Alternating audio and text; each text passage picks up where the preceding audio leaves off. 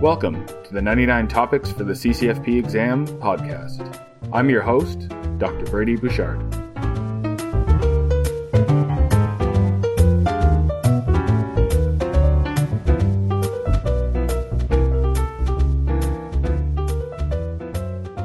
What's on the uh, the docket for today? Well, I thought we'd talk about cancer. Very good. Yeah. Very good. Very very important topic too. Hopefully, I'm not. Hopefully, I'm not springing these topics on you at the last minute every time. Like I do. I, I do Oh, text gave- you. Thank you for giving me all of thirty seconds. you yeah, exactly. Be like, oh crap! Now I need to go read up on cancer before we do a talk.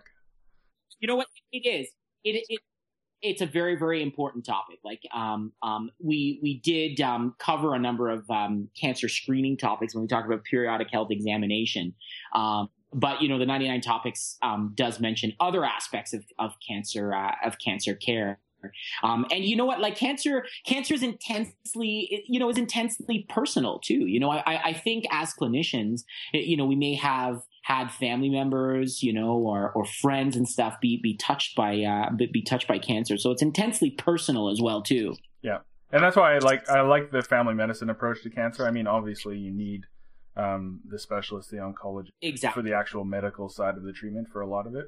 But yeah, Yeah. like you mentioned, uh, two of the key features are really like one of them is around everything outside of the cancer that might be affecting their life, and then and then the other one is around all the side effects that they might get from from cancer treatment. So Exactly, exactly, and all those all those complications. And I think that's important to to make because, like, you, you know, uh, imagine getting that diagnosis. Like, it, you, you're in a state of shock. You know what I mean? Like, you are you must literally be in a state of shock, right? And Yeah. probably much of what the clinician is telling you about the next steps uh, at that first time that you hear it, it's still a complete shock, right? So, uh, you know, being able, and I, you know, we always talk about the, the family physician and the doctor patient relationship is so crucial.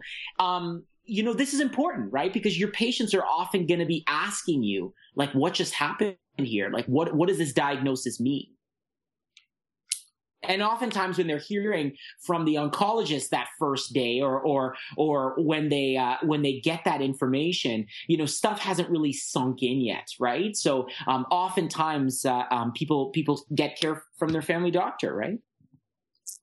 And I know I, I know a lot of the times too up in uh, where I work, you know, we're often making that diagnosis of cancer, and and you're telling potentially your own patients that you've known for years about that particular um, particular diagnosis. And I know when you have when you're able to do that, the fact that you do have that relationship with that patient, you've known them for a few years, that can uh, that can definitely help, right? Um, um, because you know additional factors that are definitely going to come into play in a rural environment that you know as you know um, um, sometimes you know additional uh, uh, initial chemotherapy can't be given at your home community right like you may have to go away for part of your your therapy um, um, um, and that just provides you know an additional complication to things Yeah, absolutely. And probably when in the same place where I work, um, we, we often make the diagnosis or, or have a good suspicion of the diagnosis before referral.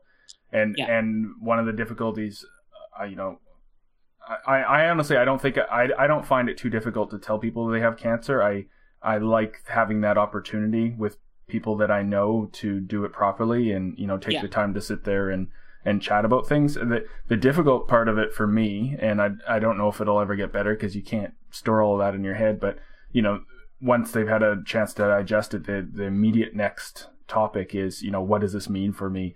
They're they're Yeah. asking they're acting asking you to prognosticate a bit, and uh, you know that's super difficult, especially because I'm not an oncologist and we don't even have a formal diagnosis yet. So exactly. but- exactly. so- so, i agree with you totally. Um, i agree with you agree with you totally. Um, that's a very good point you know and and and and that's the thing you know we don't have um, in many cases a clear you know often when we're making the diagnosis as a rural physician we don't have a clear you know it's really hard to prognosticate and that's what people i find want right? Like well what does this mean? What are the next steps? In addition to well okay well what does this mean for my work? What does this mean for my job? What does this mean for my family? What does this mean like and and i find additionally as well too rurally um, we give chemotherapy rurally but oftentimes the initial chemotherapies are often given at larger centers right? So uh, you know and, and you're getting this chemotherapy over a, a prolonged period of time right? So um, there's that sort of initial you know, okay, I'm going to have to leave my my home, leave my support structure. So um, um, I think as a family doctor, to be able to to to be able to converse with your patients and provide them with that support is is is crucial. Yeah, and and and as you well know, that comes down to that the remoteness and and partially the federal government involvement as well. Uh, particularly with new cancer diagnoses, I find it particularly difficult because our criteria for having um, um, a chaperone for transport basically means that the patient needs to be incapacitated, and often with cancer they're not, um, certainly initially, and so they're going down to you know the tertiary center for for a lot of tests, for a lot of you know um, prognosticating, if you want to call it that, and discussions with their with their oncologist, and they have no support there because their exactly. support can't afford to be there. So exactly. I, I, find it particularly tough to tell them, "Hey, no, you don't get a chaperone. Sorry." Yeah, yeah, no, and and that's uh that's something that I've I've um you know I. I I find incredibly hard as well. Um, you know, in the systems that we we sort of practice with, there isn't that um, appreciation um, for the fact that to get this kind of information um, by yourself um, you know in a city far away from home um, you know just kind of put yourself in your patient's shoes for a moment like imagine you've come down to get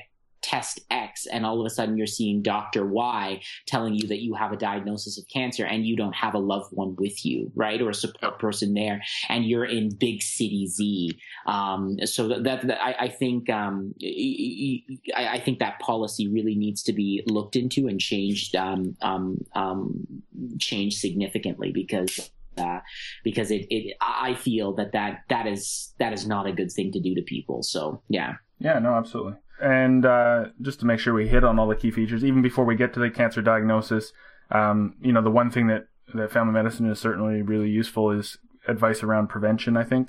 Yeah. Um, there was one, and one thing I put in the study notes, and I'll put in the show notes uh, as I was kind of researching this topic. There's a cancer IQ uh, risk assessment tool that Cancer Care Ontario has that uh, yeah. I, th- I think is great. Um, Cancer Care Ontario. Yeah, there you go. There's there you go. Mike Mike's homeland representing there. The homeland representing. yeah. Um, so I mean, you can always uh, send patients that way. The other big, you know, kind of uh, risk factors for for cancer that you know all patients should at least be aware of if they're not going to make lifestyle changes. Uh, obesity, alcohol, uh, tobacco is a huge one. Sun exposure um, HPV infection, which will hopefully go away to a certain extent with the new vaccination. But yeah, just not to harp on that one particular issue so much, but I heard a really good talk uh, recently on um, health interventions and, and, prevention. The one thing that stuck with me is the biggest thing that you can do as a family doc, like better than all the treatments, all the prevention, seeing a patient for a lifetime for any other issue, if you can get them to quit smoking, if they exactly. are a smoker, um, yeah. It's it's huge. It's the best it's medical or health in- intervention that we have. Exactly. Exactly. Smoking cessation is right up there with vaccination. Is right up there with not taking your drinking water from where other people are pooping as far as public health interventions, right? Like, if you think about it, and, and, and Brady, I'm glad you mentioned that particular point, right? Like, again, it's up there with things like, you know, vaccinations and not taking your drinking water where other people are pooping in terms of public health interventions. One of the most important things for family doctors to do is to get people to quit smoking, right? Um, and smoking cessation is a fantastic thing to do. So it is a really, really powerful public health intervention. Yeah, absolutely. And been linked to, you know, we went through it before, been linked to different types of cancers, and has been linked to coronary artery disease and various other atherosclerotic manifestations. So get people to quit smoking. Definitely where you get your bang for your buck. Yeah, absolutely. Perfect. And then uh, screening, we talk. I mean, screening is a huge part of cancer, but we thankfully we've covered. I mean, part of our population health screening for for average risk patients a exactly. lot of those are cancer diagnoses that you're screening for. So exactly, exactly. So like colon cancer, breast cancer, cervical cancer, etc., etc. Yeah, absolutely. Skin cancer is one that was in that topic, which is good that I thought they mentioned. Because um, right. there's not really much for interventions other than you know discussing it with the patient. This is back to my training in Australia. If they're in the sun a lot and and not looking after themselves, then it can be a pretty powerful intervention if they decide to you know put on sunscreen and stay in the shade. Exactly. There's a exactly. pretty direct link from from you know prolonged sun exposure to to melanoma.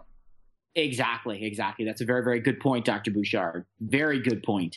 So you can see a lot of a lot of um, um, um, a lot of cancer is is really you know what can we prevent right you know Yeah, and that's absolutely. a huge huge part of things right what can we uh, prevent because what do they always say that great parable an ounce of prevention is better than a pound of cure isn't that right the integrator dr baby bouchard We're metric. You need a better saying.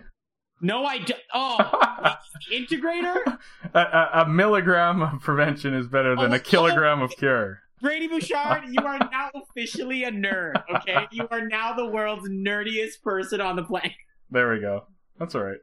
Uh, what's what else is in these topics? Uh, oh yeah. So ongoing follow up and support. I think you know she touched on this. I think it's pretty pretty obvious to family medicine residents and and docs um, that follow up with primary care is a big deal uh, once you get the diagnosis and as you're going through treatment. But um, I would my point to add into that is often once they see the cancer center and they're on a treatment plan, there's no specific follow up. Like they may send back a note saying, please follow up with your family doc for X, Y, and Z tests.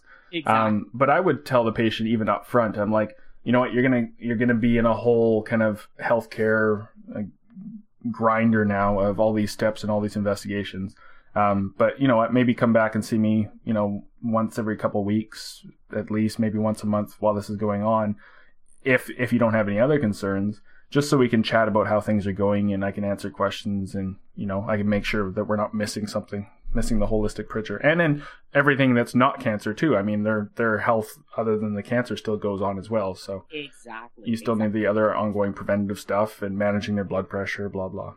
Exactly, exactly, and I think that's a very, very good point. That um, and and I think what we can do too as family doctors as well, because you know it's it's cancer treatment is is really something. You know, there's there's about fifty trillion clinical trials always going on, um, um, and it can be very, you know, patients are kind of go from you know, whoa, I you know I may interact with my doctor once a year, once every couple of years, to all of a sudden having like 50 billion tests and tons of investigations and different specialists. So, uh, you know, I've had so many patients talk, uh, describe this kind of information overload, right? Yeah. And and sometimes, um, and I think this is relevant for rural medicine um, as well, is is that you know medicine isn't just about content; it's also about context, right? And sometimes when you send the person to the tertiary care cancer center, you, you know they're they're fantastic there. You know, like there there are some fantastic cancer centers that we have in in in Canada. You know, but don't necessarily assume that they're really going to understand potentially a rural context, right? Like the impact of traveling hours or housing or how do you get kind of additional supports and stuff. So oftentimes as a family doctor, you may be able to get people access to resources that, that are going to be able to, to help them in that regard. You know, I've had patients just because of traveling is such an issue, you, you know, just even connecting them with some resources to be able to get travel or get support while they're there, those things make a huge, huge difference, right? Yeah, absolutely they do. because I, I think you're going to have an idea as a family doctor in your community what resources are available, right? Um, um, um, what resources um, um, um, are available or so, right? So I think that can be very valuable for our patients um, with cancer because, yeah, their care, you know, a lot of their care is going to be taken over um, um, by the oncologist, um, but you can, as a family doctor, kind of keep it real in terms of what community resources are available to them, right? Um, um, and, and and keep it real in sort of what community resources are available to patients. So I think that's that's vital and that's important. And I love your point that.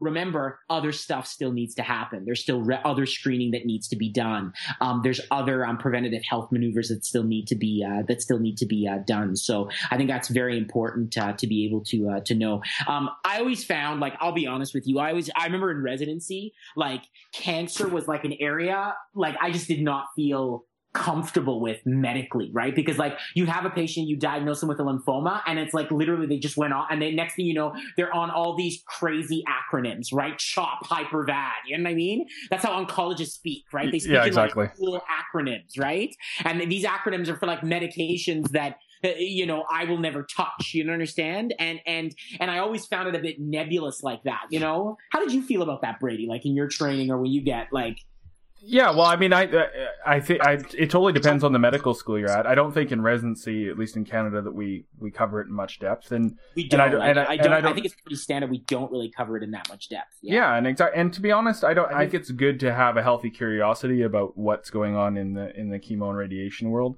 as yeah. far as what they will generally do for a particular yeah. cancer. But yeah, the the acronyms around you know, and they they tweak this and tweak that. I I don't think it's it's high yield for for my practice. And and honestly, the at least at the cancer center in in Saskatchewan, they do really an excellent job of of giving you a good summary on where your patient's at and where they're going and exactly. and where where they would like you to be specifically involved. Exactly, exactly, and I and I think that's the most important thing because cancer therapeutics are constantly changing, right? And there's so many clinical trials, there's so many new medications, new regimes. So, eh, you know, I, I agree with you, Brady. I wouldn't worry too too much about what the latest and greatest, eh, you know, um, um, you know, regimes are. You know, I, I think that's kind of outside the realm. It's it's really to know, you know, and we're going to get to this and stuff. Um, um, you know, the basics of of what some of these regimes are, as well as you know how to deal with some of these complications that patients get. Yeah, absolutely. And and more like again, there's kind of more general complications that happen in in almost every cancer patient uh, under yeah. treatment, and then there's more specific ones. I think the general ones are definitely something that us as family docs we we should even screen for when you're seeing them, you know, because yeah. they may not be noticed. But I mean, the, the common side effects of, of nausea, vomiting, and diarrhea definitely. Yeah. Um, paresthesias, peripheral paresthesias, is pretty common with a lot of chemotherapeutic agents. Exactly. Exactly. Um, and and cardiac toxicity. Uh, so cardiomyopathy is, is yeah yeah is, is, a big deal, kind of down the road, and and not something that you're obviously going to ask the patient about because they won't necessarily have any idea. Um, but it has implications for for screening and also you know dose limits that the oncologist would know, but total lifetime dose limits for some agents, and then you know making sure that they don't have that heart sequelae afterwards. They may get an echo. They may you know just be screened for for heart failure symptoms. Exactly, exactly. It's a really good point. Remember depression too, right? Like that's something you always want to make sure um, um, that you are um, you have on your radar as well, right? Oh, Mike, that's golden. Yeah, yeah, that's that's something you want to make sure that you have on your uh, on uh, on your radar as well. You know, so but yeah, I agree. Um, um, so let's talk about some of these things, like some of these more general, and maybe we can get into some of the more specific ones. Yeah, absolutely. Perfect. Um, probably the one uh, chemotherapy induced nausea and vomiting i'd say is probably the one that patients know about ahead yeah. of time and and worry about yeah. that that and the hair loss but there's really nothing you can do about the hair loss exactly exactly but the nausea and vomiting there's lots of uh, medications that have been tried or that you can't try some that are newer classes that are more effective so the serotonin receptor antagonists ondansetron. Um, Dancitron, all those agents. Yeah. yeah. pretty awesome. And then there's a kind of a new class that's, um, I think, going to be more, you know, like every new drug, it's expensive. And, and once it becomes more uh, commonplace in Canada, it'll get cheaper. But the NK1 receptor antagonist. So exactly. I don't even know how to pronounce it. Aprepitant. Aprepitant. Yeah. Exactly. Is the one that's apparently much more effective. I haven't seen it yet. Exactly, exactly. Yeah. So I, I you know, I, I don't think it's used like it's so new and stuff and and you know when new drugs come out and stuff drug companies you know it's or, or, insurance companies that type of thing within terms of covering it or so but yeah like it's it's apparently supposed to be this amazing wonder drug for for for chemotherapy induced nausea and vomiting um it's interesting like nausea and vomiting used to be like horrible. Like it was yeah. absolutely like before we had serotonergic agents, we really didn't have very effective treatments, right? We really didn't have very effective um, uh, um, um, treatments and stuff. So that uh, that whole class um, um really represented, in my opinion, um, um, a real improvement in terms of managing this complication. You know, which is which can be extremely debilitating. Like imagine feeling nauseous all the time, right? Like you just don't feel. And and remember too, like you you might be going going through chemo, you're going through chemotherapy. You're in addition to that, you're in a catabolic state. So, you know, you're not getting in nutrients. You're not getting in, eh, you know, the appropriate amount of vitamins. So, it, eh, you know, the, the, effects actually can be quite dramatic, right? So, um, um, the effects can be quite, quite dramatic, right? So definitely with, um, with, uh, the serotonergic agent, and so things like ondansetron or granisetron, um, um, those were significant, significant uh, uh, benefit. Um, and again, these new agents, you know, I haven't used them yet. I've heard a lot of buzz about them, but um, apparently they're even better. Yeah, uh, the studies around them, uh, at least coming onto market, uh, look pretty promising. But yeah, I don't think it's getting a lot of use in, in Canada, at least where I practice or you practice. Exactly, exactly, and stuff. But Yeah. so we'll see. So nausea and vomiting. Um, um, yeah. So definitely a major complication and stuff. Absolutely. Uh, diarrhea would be another uh, common one. I think that that affects a lot of patients, and I, I mean a lot of these these complications are are common sense if you just think about how the agents work. So I mean, essentially they they prevent cell replication. Any part of your body that's replicating fast, so your entire gut from your mouth to anus. Yeah. And your hair as well. It, it affects all of that area. So you get diarrhea essentially because your intestine is is, is just shedding and it's just not functioning properly. Exactly right. Any cells that are more metabolically active or or, or mitotically active are going to be more affected by chemotherapy and stuff. So so definitely. Uh, so diarrhea, so managing it, um, kind of like any other diarrhea. I mean, you want to make sure they're they're maintaining their their fluid balance. So increasing oral intake. Uh, And, make sure they don't have C. diff or any any other infectious sto- source as well too, if you can. yeah, exactly. If they spent any time in, in the hospital as an inpatient or or with recent antibiotics, um, other things, eating small, frequent, bland meals um, can maybe help um, more as a a symptomatic thing rather than helping the diarrhea specifically. And then um, loperamide is really Yeah. kind of the agent of choice. Exactly. What about neuropathy, like numbness and stuff? In in my reading and at least in my training, chemotherapy induced neuropathies seem to be really much more resistant to therapy than you know other other forms of neuropathy. Um, exactly.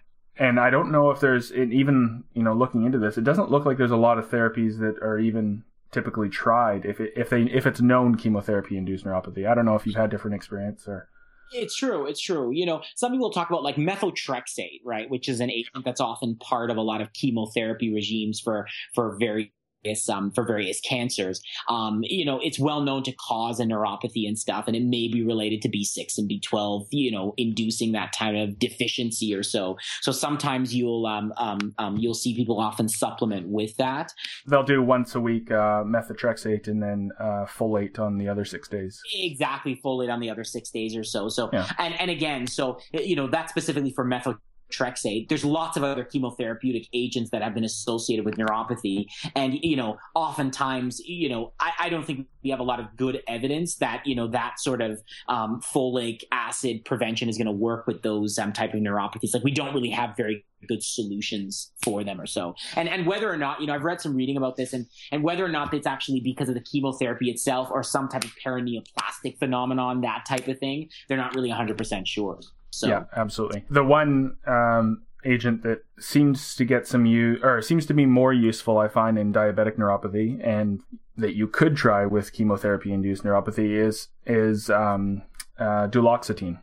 okay, yeah, yeah. So they have the duloxetines, you have the, um, um, and again, all these things kind of don't really have great evidence, but you know, in some cases you can consider trying it. The tricyclics, the pregabalin or the gabapentins, you know what I mean, and stuff like certain anti-epileptic drugs. If people have more painful variants of neuropathy, you know, but again, we don't have great, great evidence for them, um, but you know, at all. In, in Yeah, exactly. There's a, the only reason duloxetine's mentioned is that there there is one study that was uh, was clinically significant difference, but not a not a big difference. Not a big difference. Exactly. Um, and yeah, amitriptyline and nortriptyline and those things um, don't have good evidence of Don't benefit have- at all. Yeah, don't have the evidence and stuff. So, so again, you know, you you you have your sort of armamentarium of of compounds that you can use for people with uh, neuropathy, but again, we don't have very good evidence um, for really any of them um, in people with uh, in people with uh, undergoing chemotherapy. Remember, remember depression, right?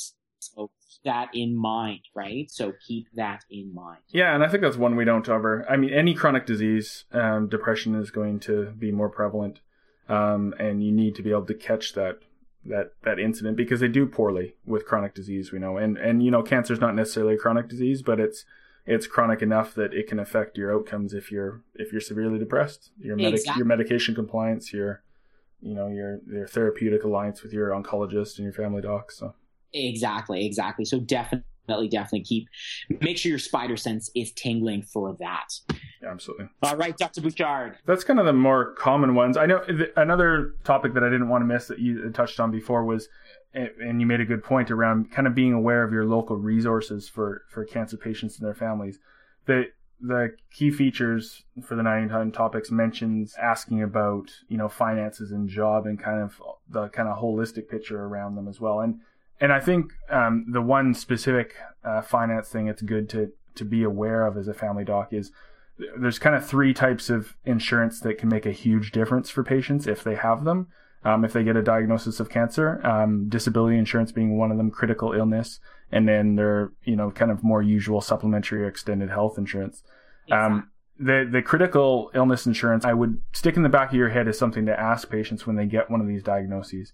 Um, because they don't always remember that they signed up for it or maybe yes. part of a group plan, and it can make a huge difference. So, can, and Brady, that is a very, very good point. It can make a massive difference, right? Like it can give you a fair bit of income support because, you know, we have patients all the time that sometimes these diagnoses, you, you know, it significantly affects your income, right? Like your income potential, right? And how are you going to pay your house? How are you going to pay your car, et cetera, et cetera, et cetera, right? Like I have a lot of patients that have a lot of that concern, right? That, yeah, that has that concern. So when you're identifying resources, you know, that's so critical is that how can you get in, um, uh, um, um, income support or so, right? What are, uh, if you do have disability benefits, how, you know, is there some type of exclusionary period that applies, right? Like what do you do for income support during that period to help answer those nuts and bolts questions, you know, where you can involve your local social worker if you can to kind of help you stick handle what sort of local community resources are available. Yeah, absolutely.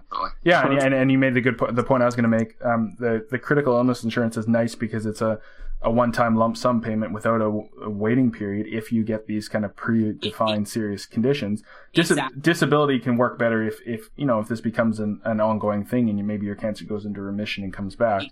But yeah. but often, most commonly, I'd say disability has uh, an exclusionary period or a waiting period, um, and and three months is pretty common. And and you know what? With some cancer treatments, we're we're you know you're done with them from diagnosis to remission or cure within the three month period. So you, exactly, exactly. Not, it may not be of any help for you, but it may not be.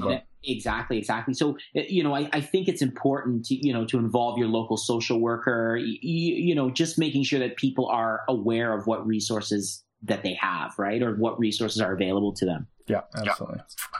Yeah. Perfect. Um, what else did we talk about? So another key feature is um, patients with a distant uh, history of cancer that you kind of have to be um, on the ball with any new symptoms that might be associated with that cancer. I think that one's common sense.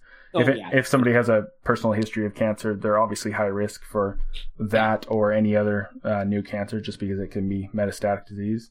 Yeah. Um, and the other thing is if if patients are diagnosed with cancer, be realistic and honest when di- discussing prognosis. And I think that's a that's a really key thing, and that's kind of what I struggle with from the initial diagnosis. Prognosticate on is is you don't want to you don't want to make things up. Um, yeah. But you also don't want to give too much information up front as well. Right. Um, for patients that you know need time to digest. Uh, anybody needs time to digest. Um, you know, a serious diagnosis like that, and you know, often I'll try and push. I'll, I'll try and defer it as much as I can until, at the very least, they've seen an oncologist and got a formal diagnosis. Um, and then as far as prognosticating down the road on how it's going to go, I mean, you I just feel you get yourself into a trap if you kind of hit that at all. Like you just you try and do the best and you be optimistic for patients, but yeah. Um, and until you get to kind of end of life care where things are a little bit more clear, uh, yeah, I wouldn't touch it. Yeah, yeah. Well, you know what? And one of the things I found it useful to do is actually arrange a, teleco- a teleconference um, like with the oncologist and the patient. So all three of us are there, right? And we can have a discussion, right? Um, um, um, so I found that actually really, really useful, right? Um, um, to be able to have that, uh, have that discussion.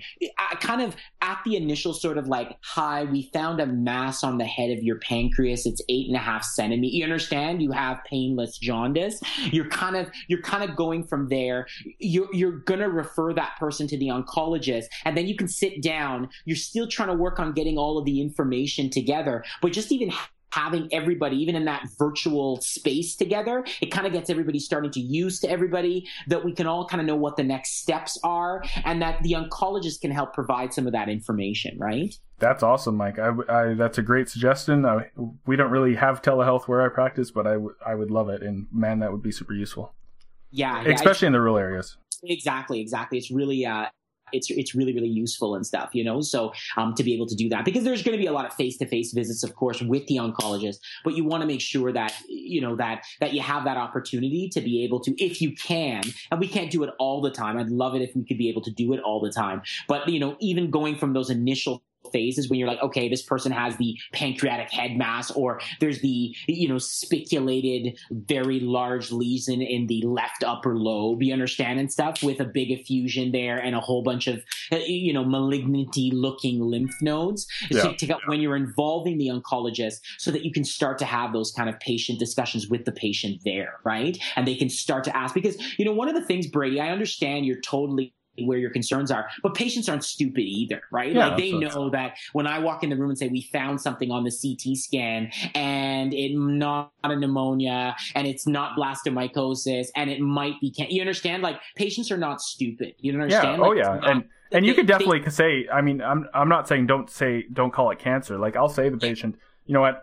I'm 99% sure this is cancer.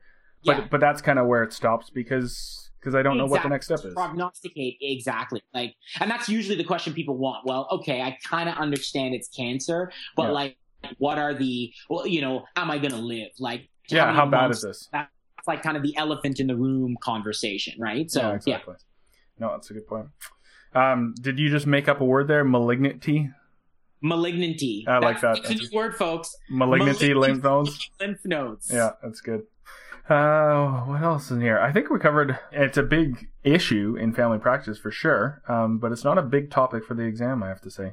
Exactly, exactly, and I think a lot of it too is really it, it's really focused on more the screening and prevention you know screening yeah. and prevention um, and and really how to you know I, I, how to ensure your patients have enough support as you're referring them to the oncologist. You know what i mean? Um, and being aware of some of the common complications that patients uh, patients get while undergoing chemotherapy.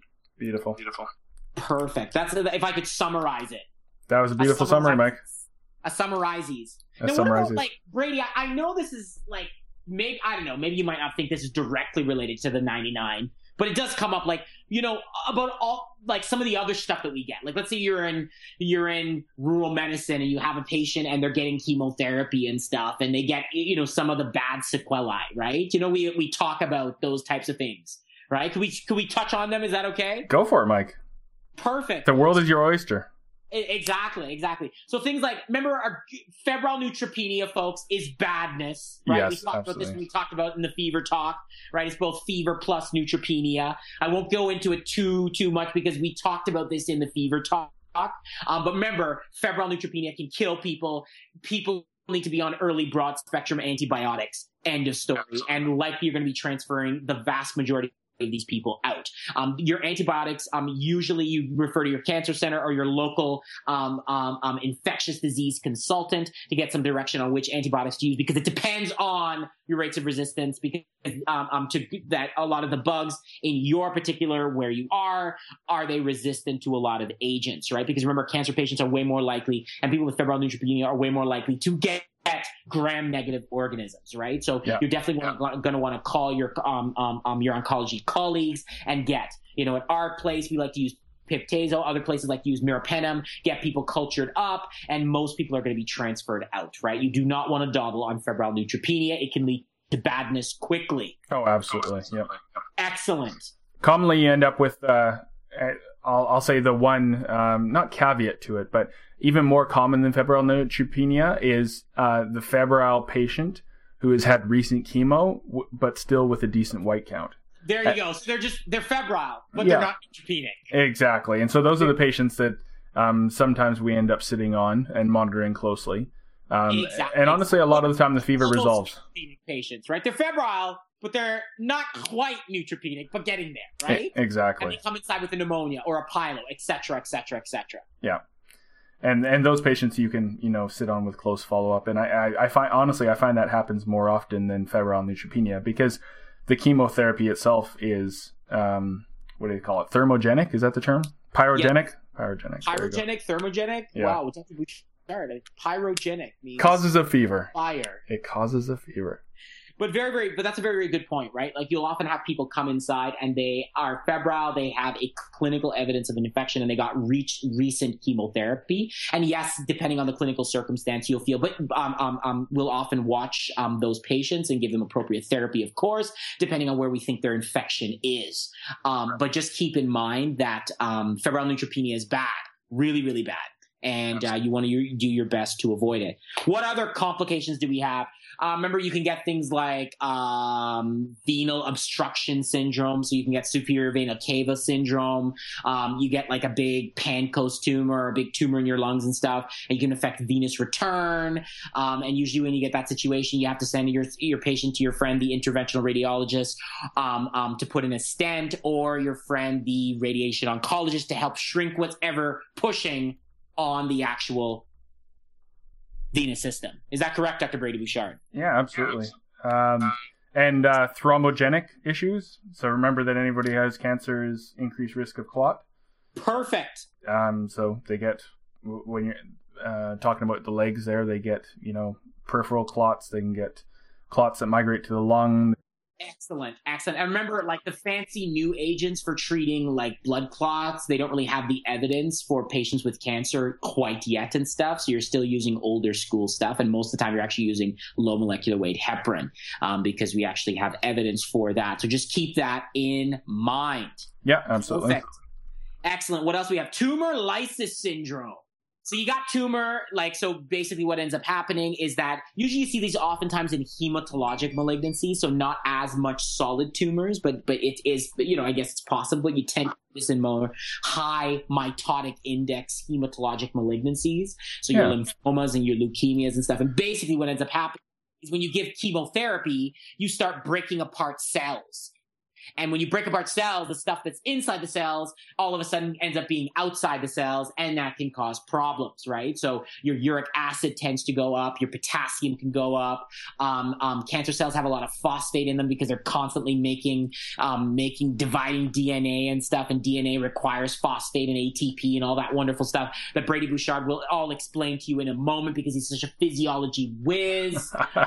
yeah and your calcium tends to get lower because you have all this phosphate around. Um, so the big problem is is that you can get um, renal failure and the electrolyte abnormalities can cause your heart to stop. So you basically want to be aware of who gets tumor lysis syndrome. So there's definitely higher risk cancers versus lower risk um, uh, um, cancers. So higher risk stuff tends to be more hematologic malignancies. Lower risk stuff tends to be more like solid tumors. You know what I mean? That just have a lower uh, lower rate of it. And your treatment um, is essentially preventing, you know, lots of fluids. Um, there's always that debate about whether or not bicarb works or alkalizing urine works. I'm going to leave that to the good oncologist to decide what the uh, what the verdicts um, are. But it really is um, hydration and watching for it, right? You, and and giving things to counter the electrolyte abnormalities. So um, the uric acid, we like to give allopurinol. Um, we will give agents that affect um, purine and, and, pyrimidine biosynthesis and stuff, so you don't produce as much. Um, we'll treat the hypocalcemia. We'll treat the hypophosphatemia as well too. Yeah, absolutely. I, I like to consider it just to simplify everything in my mind. I consider it similar to crush syndrome. So you know, if you have trauma and a and a partial amputation, or you know, when you get that circulation back, essentially you just have all this badness coming towards your kidneys um, along with electrolyte abnormalities. And so, so giving a, a reasonably isotonic fluid like normal saline um, is kind of the mainstay of therapy. And then, and then monitoring for, monitoring for those electrolyte abnormalities. Um, and an ECG would be useful if you're if you're worried about cardiac issues. Perfect, perfect. Yeah, so you're really looking at you know various uh, various electrolyte abnormalities, and you know really the bad the bad thing all of those electrolyte abnormalities can lead to badness. Um, your uric acid can lead to a pretty nasty aki and stuff and, and renal failure and et cetera et cetera et cetera. And renal failure is the enemy of chemotherapy because doses and medications need to be adjusted and they don't behave as normally um, as they would if your kidneys were not injured. So you just want to be aware of that. So that's the, fam- the famous tumor lysis syndrome. Can we think of any other people put in like epidural cord compression or something like that as well too. So you have tumor in your axial spine and you can get epidural cord compression. It can present like cauda equina syndrome. It can be badness. So just think about it. People with metastatic disease in their spine, when they come inside the emerge with back pain, take that seriously. Yeah, absolutely. Perfect, perfect. And they're often going to need um, urgent surgery. Um, um, you can sometimes temporize while you're waiting for the medevac to take them to tertiary care center X with a bit of steroid. Yep. Steroids Perfect. are wonderful for inflammation. There you go. Steroids are wonderful for inflammation do we have anything else? We talked about tumor lysis syndrome. We talked about um, epidural cord compression, um, superior vena cava syndrome. Um, um yeah, I think that's it. Oh, um, um, hypercalcemia, right? So a lot of